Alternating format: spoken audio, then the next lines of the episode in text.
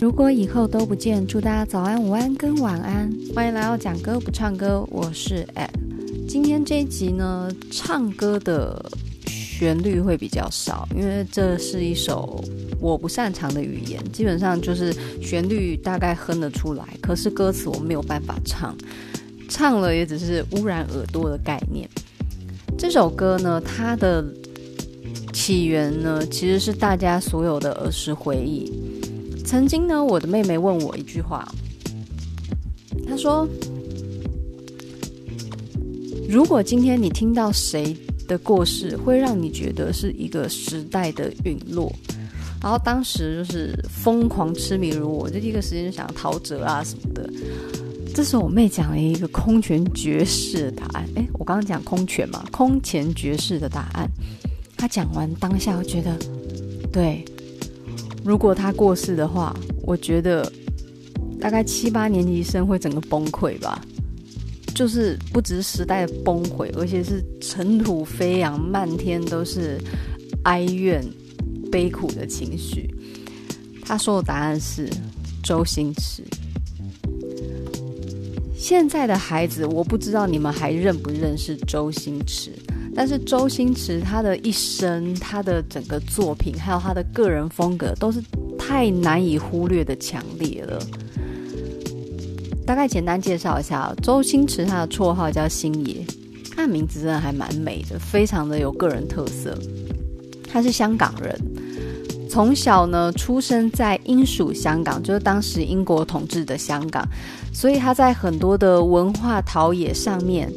他不是典型的现代香港人，而是比较早期的。他小时候是非常非常的贫穷，然后有一个姐姐跟妹妹。父母呢，在他七岁的时候就离婚了，然后自己的母亲呢，开始自己抚养三个孩子。他的名字。典故也来得非常的棒哦，因为我其实是文学系的嘛，所以当时呢，我就很喜欢有一篇文章叫《滕王阁序》。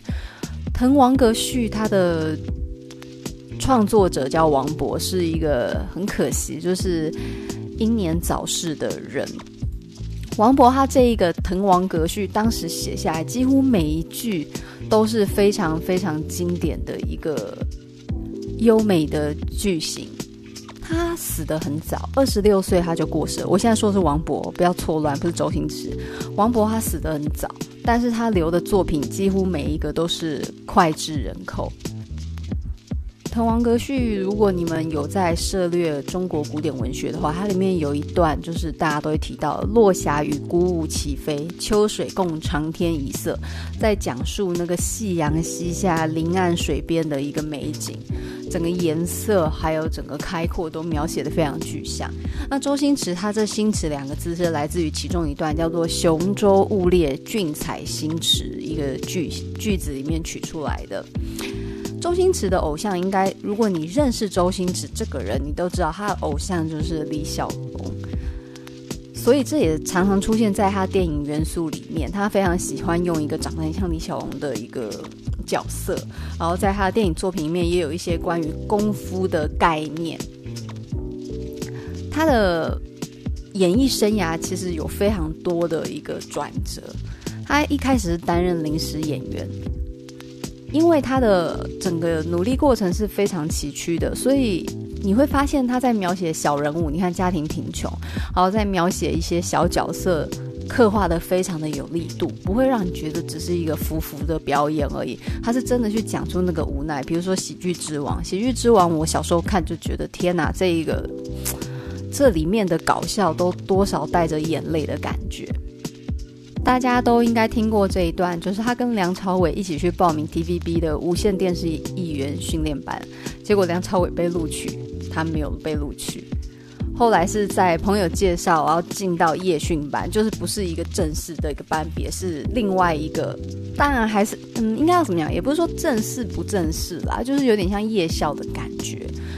但是对他来说，能够接近自己的目标最重要，所以他在这段时间。就是不断的在跑龙套啊，各种工作啊，各种能够接近演艺演艺事业的，他都愿意去尝试。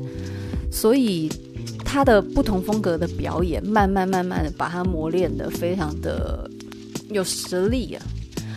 所以他开始从这个儿童节目主持人啊，开始被调到这个综艺节目，又来到了戏剧演出。那受到电视台的栽培，所以慢慢的成为了男主角。在一九九零年，这个时代就是八年级生的一个开头了。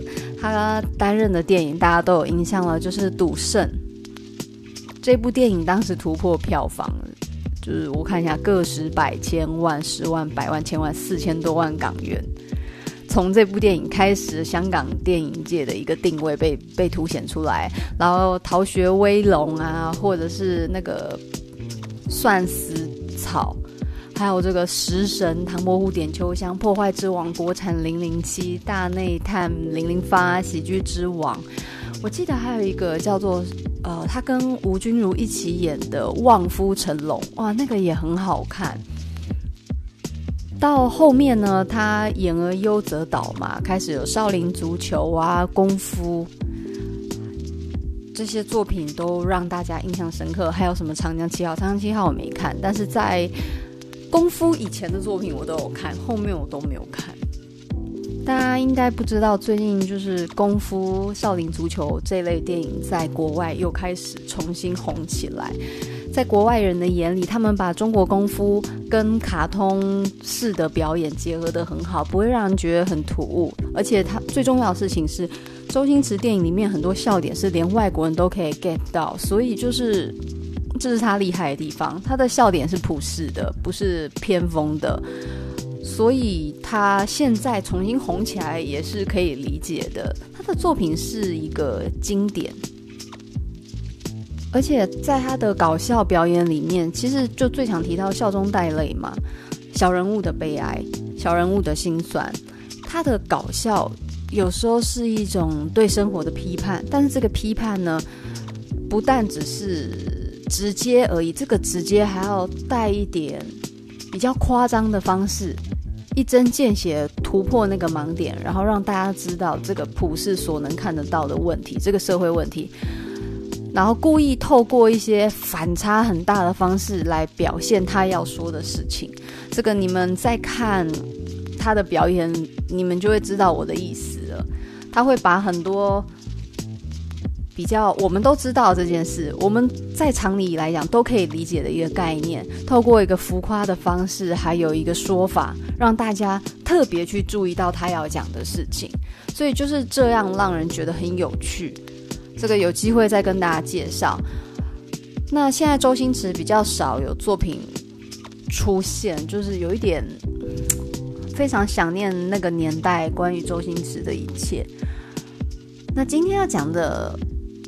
这首歌跟他的作品有很大很大的关系，因为这首歌呢，它是来自于他其中一个透过中国经典长篇小说而改编的电影，相信大家应该都有印象了吧？这个电影呢，就是《大话西游》。《大话西游》呢，是一个让人非常惆怅的电影。惆怅到延伸在现实世界，我们都希望它能够圆满。不过，现实世界来讲是没办法的。《大话西游》我们可以理解为就是对于《西游记》的二次创作，同人作品。透过一样的角色名称，铺展了一个看似有关联，其实呢又是一个重新讲解新的故事。一样有唐僧，一样有孙悟空，但是新增了呃所谓的紫霞仙子，然后蜘蛛精呢给他一个名字叫白晶晶，然后又新增一个春三十娘哦，还有所谓的这个盗匪啊、二当家这一切，然后又新增了各种道具。在我们熟悉的孙悟空、唐三藏、白骨精里面，又多了其他我们后来所熟悉的二次创作里面的新角色。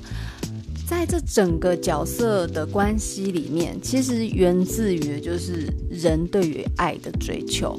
它其实讲的是一个多角恋的关系。在这个多角恋关系里面，我们可以知道人对于爱的渴望跟需要，人在爱跟人生目标追求上的冲突。这个故事小时候看是觉得很有趣，就是哦天哪，孙悟空原来他在。变为孙悟空之前，他也可以是一个人，他也可以有自己的家庭，有自己想要追求的事情。在这些事情不断的翻搅之后，他成为了我们现在了解孙悟空。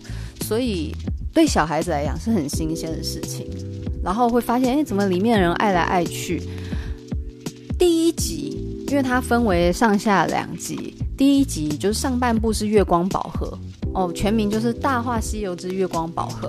上半集是有趣的，可是下半集其实很多孩子是个是比较看不太懂的。下半集就是《西游记》大结局之仙女奇缘，又叫什么《大话西游之大圣娶亲》。其实第二集小时候看，色调都改变了，色调改变，然后叙事手法也改变。对于小孩来讲，第二第二部其实真的太沉重了。所以一直看不太懂，但是电视只要一播就还是会看哦，已经养成一种习惯。我跟你说，真的很可怕。龙翔电影台这个电影台哦，它只要播 周星驰的电影，或者是早期王晶的那一些搞笑片，你真的就算看过两百遍，你还是会看。之前我无聊就在翻翻那个 YouTube，然后不小心翻到哎赌神嘛，然后就开始看。看了，回顾一下，就不小心就把整部片看完了。可是其实这部《赌神》我已经看了大概七八遍以上，因为龙翔电影台就常常放嘛，然后只要一放就是会看。小时候虽然看不懂第二集，可是就是会看。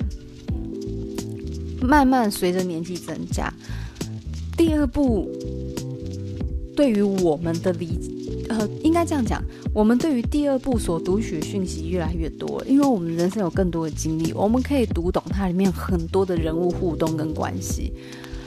这时候你再去听它的主题曲，会特别的感伤。而这首歌曲呢，就叫做《一生所爱》。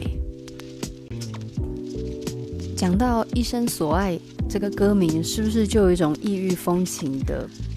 弦乐开始在你心里缓缓地弹唱起来了。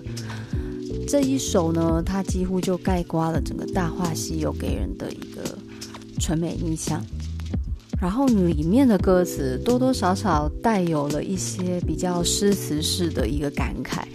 最重要的是，这首歌的歌词充分地表现粤语的美感，美到。我无法演唱，美到我觉得用唱来表达它是对粤语的侮辱，因为原文用粤语来唱真的是非常优美的表现方法。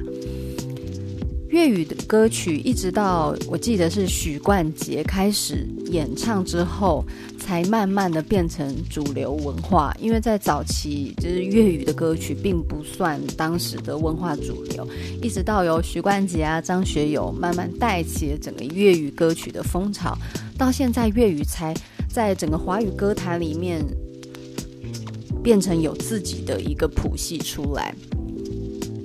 这首《一生所爱》呢，它其实讲述的，你一听搭配电影，你就会知道他在讲述的就是紫霞仙子跟至尊宝，也就是孙悟空前身之间的恩怨纠结。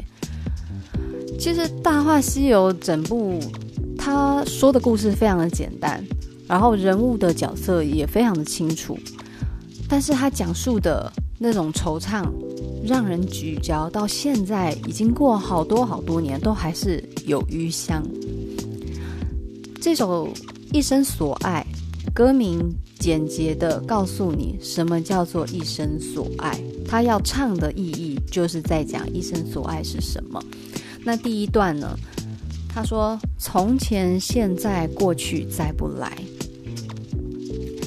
从前、现在、过去，它是一个时间时间感。”过去，以前的事情已经不会再重演了，不会再回到我们的身边了。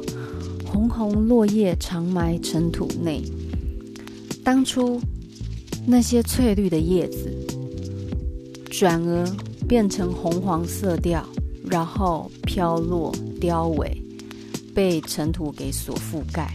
它代表就是一个刚才在讲是一个抽象时间的替换，而到这里就是一个实际景物的改变。然后这个就让我想到，我们刚不是有讲到一个很重要的一个诗人吗？就是王勃。王勃他有一首诗我非常的喜欢，叫做《山中》。嗯，当时呢，他是。我记得还是坐着船，然后一路的，因为以前走水路是很常见的啊。当当时里面的诗词是这样写的：“长江悲已滞，万里念将归。况属高风晚，山山黄叶飞。”整首词句字数都很简单，很简洁，意象也非常清楚。长江。然后风啊，山啊，叶子，我特别喜欢他最后一句，他说“山山黄叶飞”，你可以想象得到一重一重的山，然后随着水汽弥漫，望过去看不见尽头。而此时呢，发黄的叶子随着风慢慢的飘落，飘坠在水里面，就跟刚才的“红红落叶长埋尘土内”有异曲同工之妙。透过简单的叠字。可以去表达出整个时间的改变，整个景物的景色，开始终结总是没变改。因为这是用粤语唱，所以它有一些句式有点像台语，就是跟国语跟所谓的我们现在讲的这种官话是句式或者是词式表达方式是相反的。最一开始。到最后都没有改变，其实就像我之前一直在讲的，最初是陌生人，最后也是陌生人，看起来一切都没有改变。天边的你漂泊白云外，已不在我身边的你，早已不知道去哪了，就好像那云不断的飘渺虚无，最后到不见。副歌很喜欢哦，副歌我用哼的哦。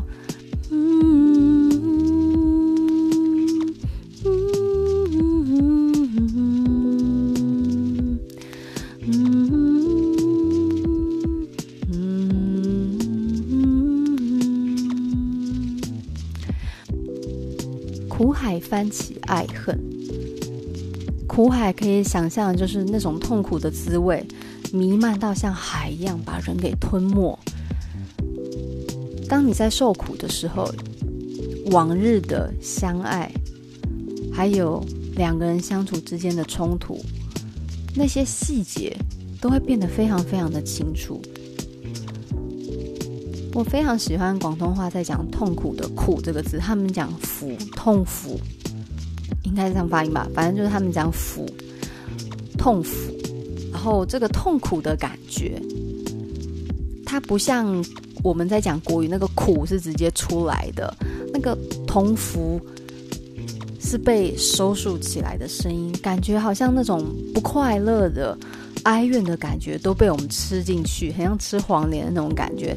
所以讲痛苦是出去的那一种，讲通福又感觉是被吃进去的，更深沉、更压抑的。在世间难逃避命运，我们只要活着就身不由己。虽然死后世界是怎么样，不并不知道，可是都常说嘛，生于。生于忧患，死于安乐。所谓的休息，真正的安息是死后才有可能的。但是在这世界跟人事物牵扯的任何一秒，我们都不可能是完全自由的。再来，最重要的，相亲近不可接近。我们的心是这么这么的想要跟对方靠近，可是，在物质上。在 physical 上面，我们是完全不能靠近彼此的，我们注定无缘，我们注定无法相依。也许在这个悲剧底下，我应该把这一切归结在我们没有缘分吧，或者是说，所谓相爱却不能在一起，就是我们注定会被写下的结局。然后第二段呢，他这里他写情人别后永远再不来，然后刮胡就是和声会唱消散的情缘，相爱了，分别了，然后这段爱不会再重演了。无言独坐，放眼城市外，挂号和声他唱愿来日再续，什么话也说不出来，一个人静静的坐着，不再去想人世间的一切，不再想要烦恼这些，只盼望来生某一天还可以再爱一次。鲜花虽会凋谢，但会再开。一生所爱，隐约在白云外。此时配上的这刚念的这四句的和声是：只愿为你守候，期待。鲜花虽然会凋落，可是它仍然会再开放，再会再绽放。我一生最爱的你，刚才是漂泊白云外吗？他说隐约就在白云最远处那里。我等候着你，我想你也会等着我。然后接下来就这首歌再重唱，然后会有，我记得和声是莫文蔚吧，反正会有一个非常优美的一个和声在背后，男生是主唱，然后女生和声隐约的和声在后面。演唱者叫卢冠廷，如果你们有看鸡同鸭讲的话，你就会发现他这个角色。就是一个平头，有点那种光头，然后有络腮胡，那个就是他。他很常出现在港片里面，算是一个很重要的一个配角。所以他不算是完全的歌手，他更多的身份是演员。他在整个香港演艺圈算是蛮重要的喜剧演员。当时呢，他接到这首歌。所得到的一个重要资讯就是，谱写出一段五百年爱而不得的缘分。那他有一个很有才华的太太，当时听到了这样的叙述，就谱写了这一首非常经典的主题曲，也就是《一生所爱》。其实我到现在都还是认为音乐是很危险的，音乐它好像看起来能够抒发情感，其实。我觉得不尽然的原因是，就像文学疗愈一样，我们都在讲文学疗愈，文学真的能疗愈人吗？在完全心智非常健康强壮的时候，文学它是一种抒发，它可以帮我们开导，帮我们疏导出我们内心的感受。可是当我们很脆弱的时候，文学就很容易让我们走进死胡同。我想音乐也是。我们如果不坚强的话，听音乐其实会把自己拉进一个非常深沉的感情漩涡里面。像这首《一生所爱》，我以前听过，觉得它是优美，可是对我来讲，这首歌是没有特殊意义的。一直到我遇见了一个很特别的人，我们之间的缘分即将走到最最终点的时候，他点了这首歌给我。标题好像看起来要很高兴嘛，就是他透过这首歌表达他的心意，但是你仔细看歌词，其实就是一首有缘无分的歌。这也是当时我为我和那个人下的关系的注脚，就是这一生注定有缘无分。虽然有缘无分，但是还是很高兴他送这首歌给我，只是。从此这首歌我都不太敢听，因为一听我就会陷入回忆的漩涡里面，那对我来讲会很过度感伤。当然，因为现在多亏了这个音乐节目的关系，就是我这个 podcast，其实我已经恢复的七八成了。不然，其实刚开始的时候是真的完全走不出来，在以前那个时候是完全走不出来。然后这几年慢慢试着去找到生活重心，然后最重要是开始接触到 Podcast，觉得很有趣之后，透过这个音乐节目的叙述，慢慢的让自己去消化掉那个爱而不得的感觉。今天才选了这首歌跟大家分享。正如我刚说的，所谓的文学疗愈，我觉得是危险的，音乐疗愈也是。在试着去录制节目，跟大家分享歌曲的同时，其实很容易把自己内心的伤口给重新的挖开来。也就是这样，所以我一直在强调，想要依靠什么疗愈，都是非常非常危险的事情。不要过度依赖这些文艺的创作产品，真的容易走进死胡同。那这首《一生所爱》。对我的意义真的已经完全不一样。以前就是一首电影歌，但是如今对我来讲，它已经是一首完全记载了一段永远无解的相遇。所以在听这首歌的时候，会想起《大话西游》，想起孙悟空、至尊宝、紫霞仙子。想起我，然后想起他，一首非常非常完整去注解这一段关系的好歌曲。那今天呢，分享有点沉重，但是我想大家可以再重新看一次《大话西游》。这部电影里面有非常多经典的台词。我这边跟大家说一下哦，比如说最经典，曾经有一份真挚的感情放在我面前，我没有珍惜，等到失去才后悔莫及。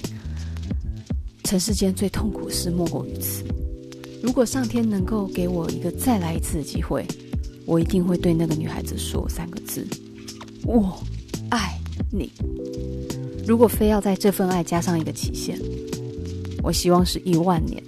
这当时是他在胡乱，可是没想到就是成为了一个真的至尊宝对于爱情遗憾一个很好注解。然后紫霞仙子在死前，她有说嘛：“我的意中人是一个盖世英雄，有一天他会穿着金甲圣衣，脚踏七色彩云前来娶我。”我猜中了这前头，可惜我猜不到这结局。每次讲到这个台词哦，大家都会不甚唏嘘，因为在剧中紫霞仙子跟至尊宝不能在一起，剧外面扮演的演员最后也是谈了一段无疾而终的感情。里面菩提老祖跟至尊宝讲的话也很有意思。紫霞在你心目中是不是一个惊叹号，还是一个句号？你脑袋里是不是充满了问号呢？然后他还有跟至尊宝说，有一天。当你发觉你爱上一个你讨厌的人，这段感情才是最要命的。这时候至尊宝就说啦：“问题是，我为什么会喜欢上我讨厌的人？”这个菩提老祖讲了一句废话又经典的话：“爱一个人需要理由吗？爱真的不需要理由。某一天，一个眼神，一个动作，一个不经意的擦肩而过。”这个人就在你心里留下一个影子，从此你为了这个影子穷追猛打，日夜不舍得，就为了求得这影子的正面。等到你完全理解这个人的时候，即便你们分手了，他也会永远的在你心中留下一个属于他的地方。那当然，前提是没有恶言相向哦，没有不欢而散哦。那这段爱，它会很美，很美。虽然它是遗憾，它没有被完成，但是它会永远在你心里面。所以大家有空可以温习一下了。这个温习一下的时候，谈过不少恋爱的七八年级生，就会在夜深人静的时候，把自己带进至尊宝或者紫霞仙子里面，好好的检视一下自己的感情。但是如果你现在处于失恋啊、感情风暴期的话，就先不要看，会心痛。今天的分享就到这里喽，我们下次见，拜拜。